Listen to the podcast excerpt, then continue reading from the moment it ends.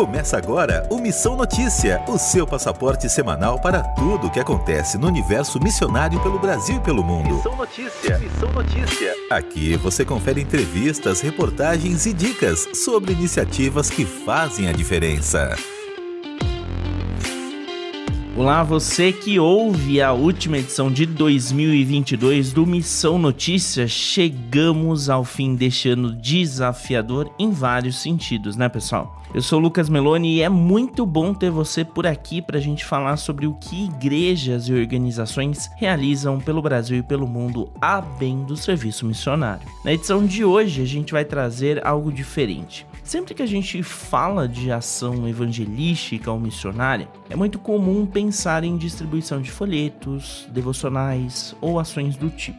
Mas tem uma igreja na Vila Formosa, na zona leste de São Paulo, que anos atrás decidiu investir em algo que anunciasse a Cristo, mas trouxesse algum ganho à região na qual está inserida, onde há alguns cemitérios. Foi assim que surgiu a ideia de construir uma capela mortuária, um lugar destinado a velar as pessoas. Com essa ação, a igreja conseguiu estabelecer pontes com a vizinhança e falar de Jesus a muitos que participam dos velórios ali realizados. Para falar mais com a gente sobre isso, eu converso hoje com o Marcelo Longo, pastor da Igreja Batista Canaã e presidente do Lar Batista de Crianças. Pastor, seja bem-vindo ao Missão Notícia. Obrigado você, Lucas. Uh, estou à disposição para compartilhar as estratégias que Deus tem dado para nós em termos de evangelização de ação social.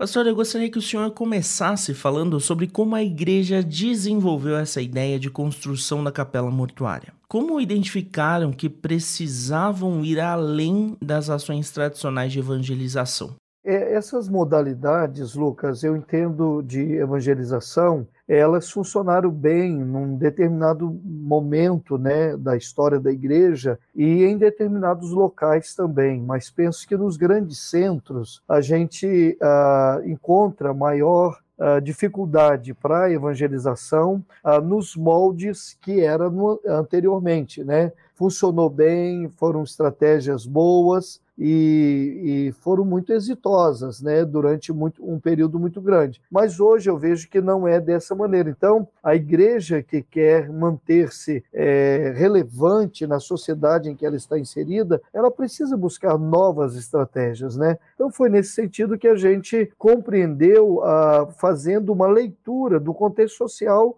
que a igreja nossa estava inserida, né? E, e isso surgiu a partir de uma percepção é, da nossa realidade, das pessoas que moram no bairro, no entorno do nosso bairro, é, o nível social, condição social das pessoas. Então, tendo essa percepção, então foram surgindo várias estratégias ah, que não as, as convencionais do passado para a gente implementar uma evangelização e, creio eu, ser relevante para a sociedade no contexto em que a gente está inserido. Qual o contexto em que vocês estão inseridos? Aproveitando, eu queria que o senhor explicasse para quem nos ouve e porventura ainda não saiba o que é uma capela mortuária. Sim, uh, o nosso contexto é um contexto de, uh, de uma população de baixa renda, né, na sua grande maioria, e uh, também um contexto de comunidades. Né? Então, nós temos três grandes comunidades aqui no entorno da igreja, e a igreja, a membresia da igreja, com um poder aquisitivo um pouco diferenciado. Mas isso não foi impeditivo, não criou-se barreira uh, para que a gente olhasse para as pessoas menos favorecidas, né? E a somar a condição social das pessoas, temos também, estamos muito próximos de uh, três ou quatro cemitérios. O cemitério da Vila Formosa, o cemitério da Quarta Parada e os três cemitérios uh, em Itaquera que fica uns 5, 6 quilômetros no máximo da nossa igreja. Então, essa percepção, né, essa leitura do contexto, é, fez com que a gente compreendesse que a gente estava numa rota de, de cemitérios, né, de, de ah, e, e, que muitas pessoas aqui da Zona Leste sepultavam seus mortos nesses cemitérios. E também fizemos o levantamento que há, há, há custos altos para colocar o seu ente querido para velar, para hoje com várias mudanças, não se passa noite, etc, mas os custos continuam. Então, uma maneira da gente servir a comunidade com, também como outras estratégias que desenvolvemos também, então criarmos uma, um espaço ah, é, oferecendo à, à comunidade é, esse, nesse espaço é, um tempo de velório gratuitamente para os familiares com seus entes queridos falecidos. Né? Então, foi a partir da leitura, uh, surgiu a estratégia, então a criação, aí veio o projeto para a capela mortuária. O pastor Marcelo me disse fora do ar que a capela foi construída na década de 1990, mas ainda é um fator interessante porque nós estamos falando aqui de um espaço aberto pela igreja para velório de pessoas não cristãs com fins de evangelização dos familiares e amigos. É um aspecto diferente do conhecido formato de cultos fúnebres. Pastor, como funciona essa dinâmica? As famílias têm direito a quanto tempo na capela?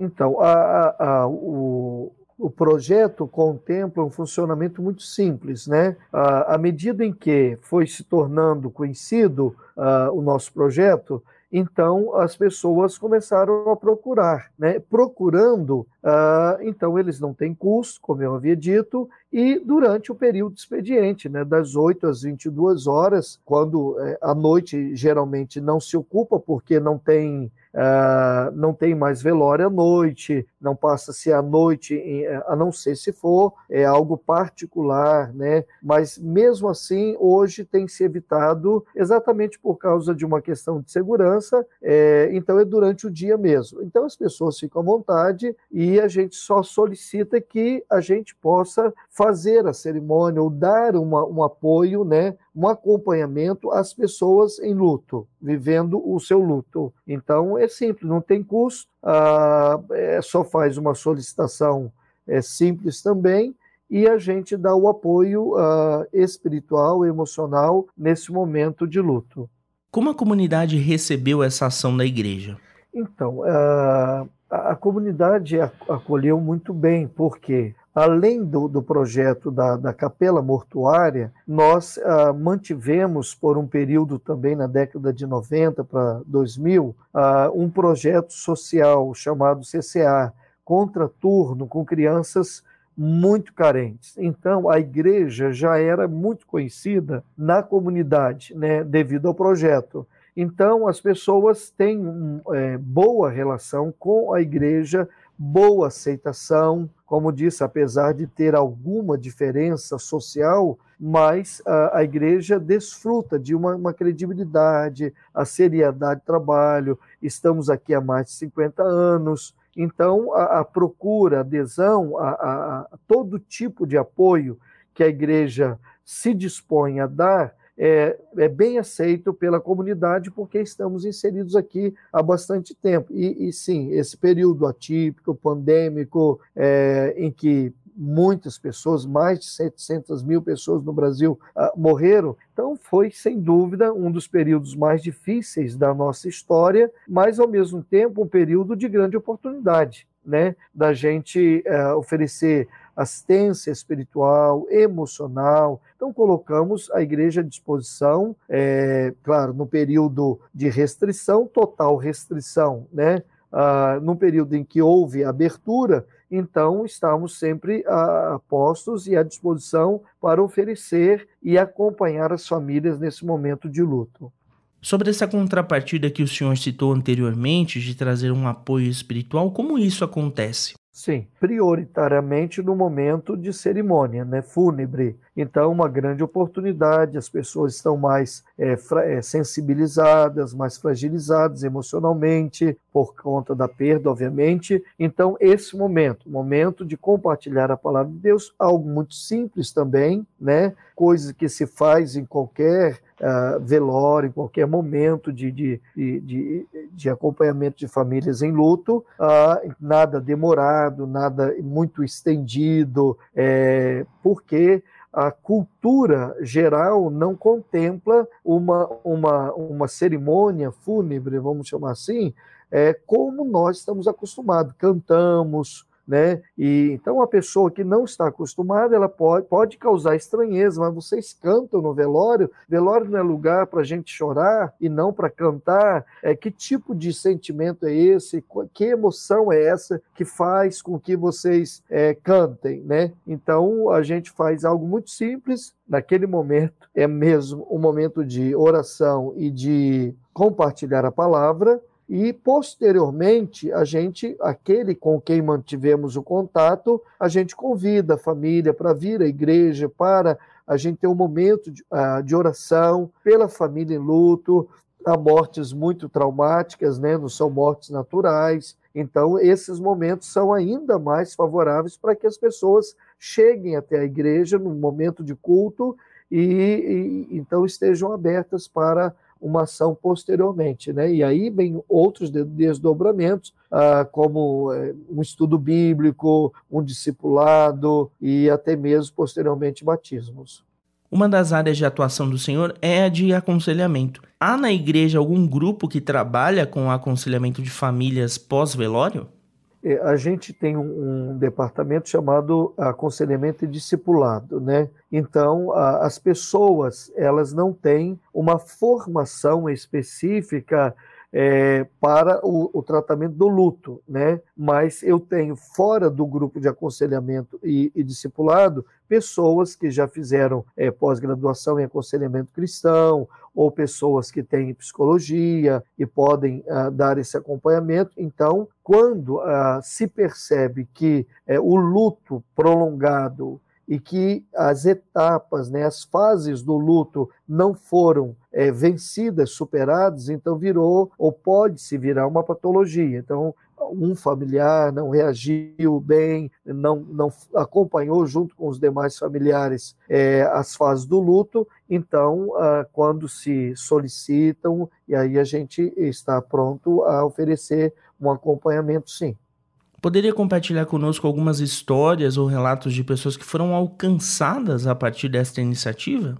É, temos, uh, eu lembro de um testemunho de um moço que era o, o, falecimento de um tio e ele foi alcançado naquela ocasião pela palavra, né, é, compartilhada e ele se tornou, ele se converteu e ele foi batizado em nossa igreja, né, Denilson. Então, se tornou um jovem atuante na igreja. Hoje ele não está conosco mais, mas é, foi fruto desse trabalho. Quais outras oportunidades vocês têm tido por meio de outros projetos?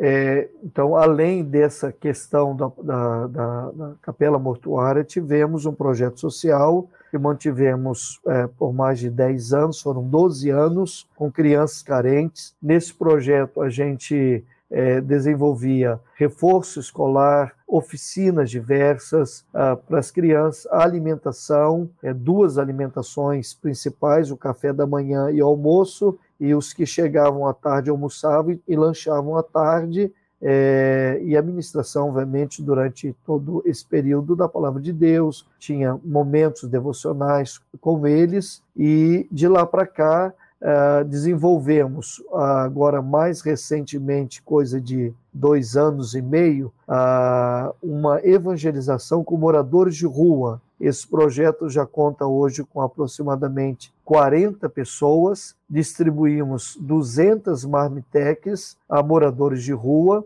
e essa é, estratégia de evangelização e investida junto aos moradores de rua ah, tem trazido o resultado imediato de pessoas que moram nas ruas e querem deixar a rua. Então, é, são pessoas com procedências diversas, formações as mais variadas, é, graduações, pós-graduações. A gente se surpreende com a escolaridade de muitos moradores de rua hoje e o desejo, né? E a gente conclui que uh, os moradores de rua eles não estão na rua por opção, porque querem, mas por n situações ocorridas na vida, traumas, decepções, é, perdas do poder aquisitivo, da autonomia financeira, né? Ah, e aí, por N motivos, foram parar na rua, mas o desejo de sair. E muitos deles, na sua grande maioria, desenvolveram alguma dependência química, né? Álcool, droga, e aí a gente tem que lidar, então, com ah, o trabalho de, de recuperação, e libertação dessa questão da, da, dependência química. E a gente conta hoje com o apoio da Cristolândia, que é um ministério consolidado, muitas unidades, inclusive feminina, coisa que no passado havia muita escassez e tínhamos como igreja muita dificuldade de internar mulheres dependentes químicas ou moradores de rua, mas hoje não. Essa realidade é completamente diferente e a gente tem condição de internar homens e mulheres numa, num ritmo acelerado, né, com uma frequência recorrente, e assim temos feito. Isso tem sido muito é, gratificante e muitas pessoas têm deixado as ruas, se convertido, outras eram afastadas do evangelho, se reconciliado e estão integradas nas igrejas quando ainda não estão em tratamento. Então, ah, essa é uma nova estratégia que a gente uh, desenvolveu no meio da pandemia, no início da pandemia e perdura até hoje. Pastor, na sua visão, qual deve ser o papel da igreja para com a comunidade onde está inserida? Lucas, eu creio que uh, o contexto em que ela está inserido jamais pode ser ignorado. Uh, precisamos uh, envidar esforços para fazermos uma leitura uh, apurada da realidade que envolve as pessoas que estão ao nosso redor. Então, somente assim é que conseguiremos estabelecer estratégias para alcançá-las e sermos relevantes. Então, eu vejo que a evangelização e a ação social elas andam de mãos dadas. Muitas vezes se tenta fazer evangelização sem ação social, mas a constatação é que quando se vai evangelizar num determinado contexto, uh, logo se apresenta necessidade social.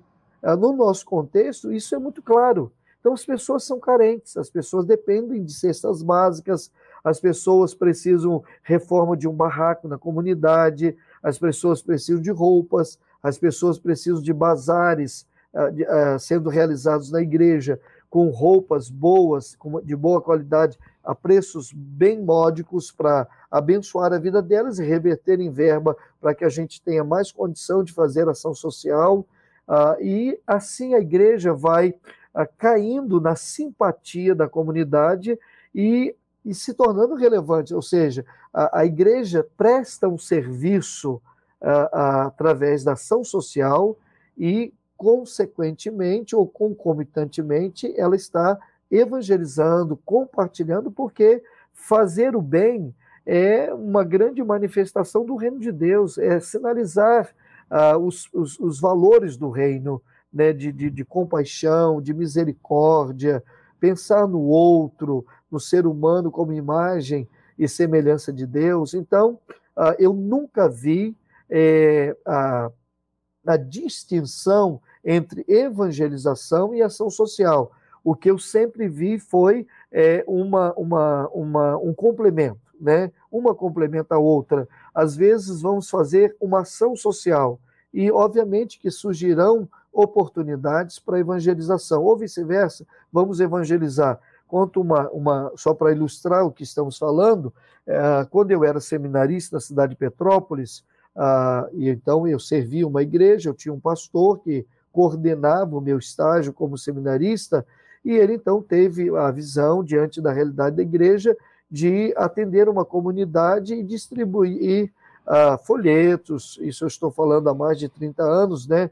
É, é, núcleos de estudos bíblicos, E era uma comunidade. Então a gente ia para a igreja pela manhã, tinha escola bíblica, o culto, almoçávamos e logo saímos em grupo para essa comunidade. Então chegávamos lá por volta de duas e meia, três horas da tarde para fazer um estudo bíblico numa, numa, é, com uma família, uh, depois um culto no final da tarde, e aí houve logo a constatação.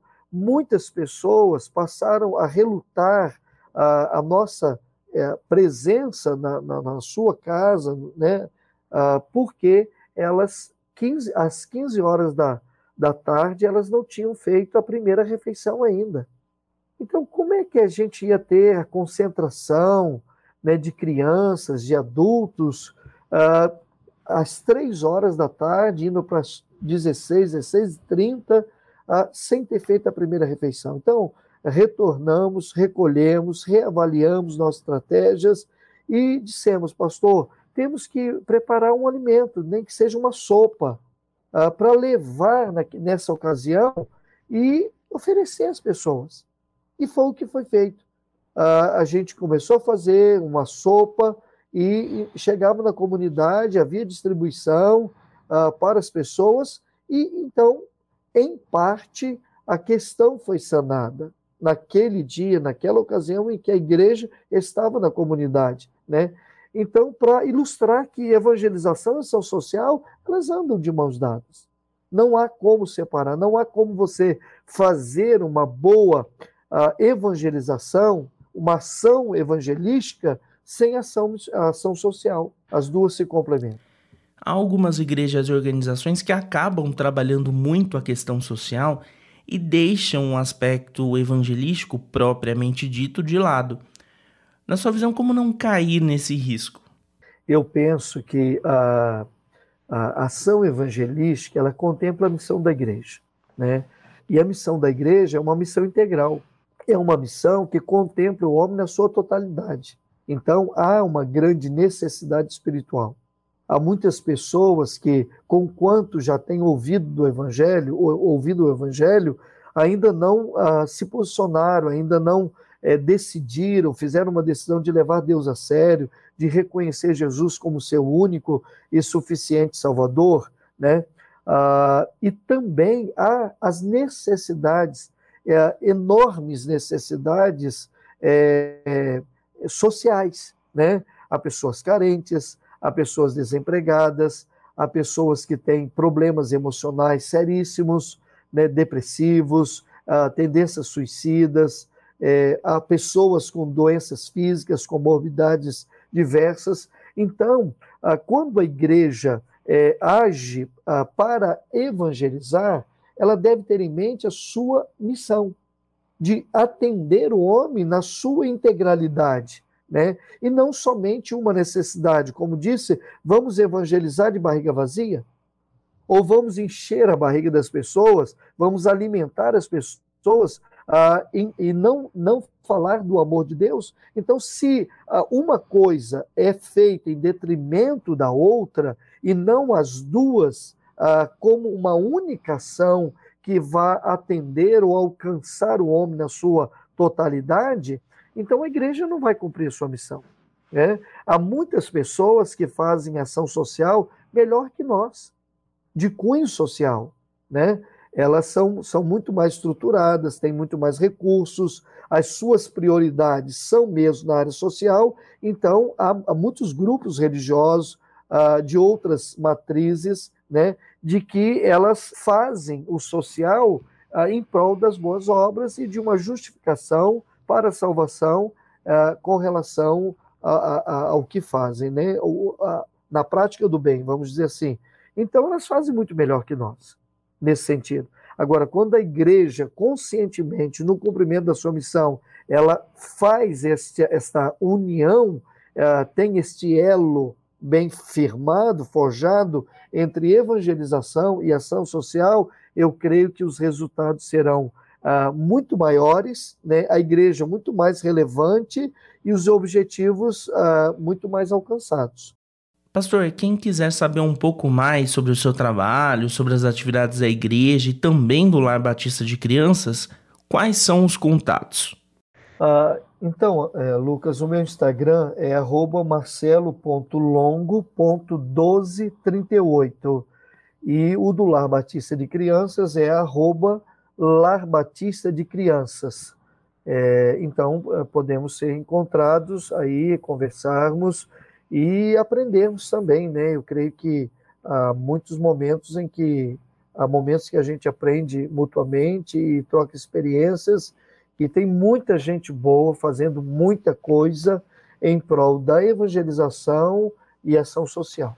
A nossa conversa aqui nessa edição foi com o pastor Marcelo Longo, da Igreja Batista Canaã, em São Paulo, que nos falou sobre algumas ações que a igreja local realizou e realiza ao longo dos anos, aí, como por exemplo a construção de uma capela mortuária. Pastor, muito obrigado pela disposição em falar com a gente da Rádio Transmundial.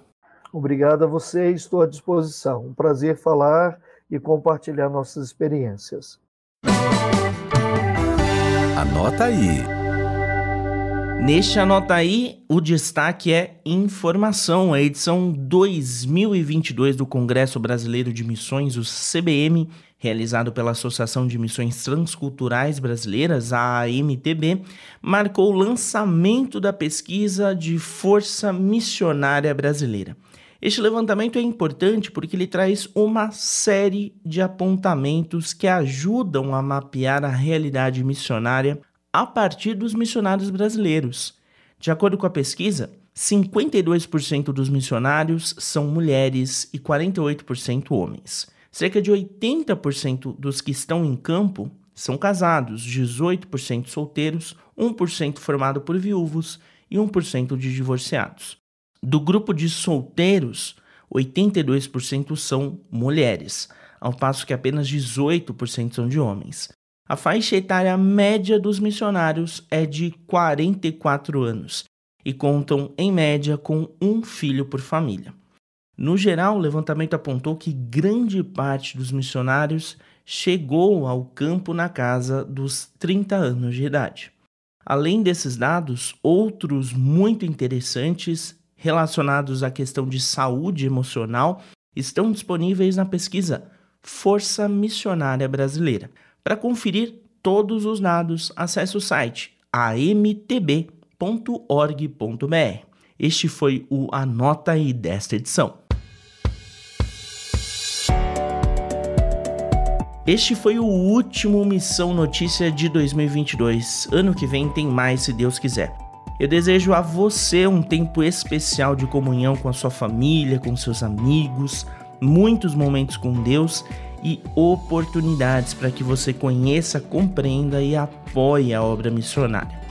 Há muitos desafios para aqueles que estão em campo.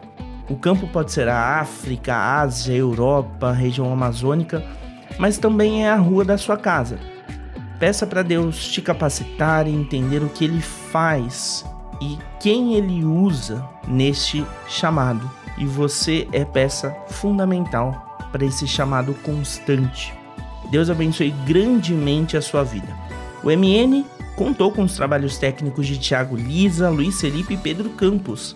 Se quiser ouvir esta ou outras edições, basta acessar transmundial.org.br ou procurar por Missão Notícia em podcast na sua plataforma de áudio favorita.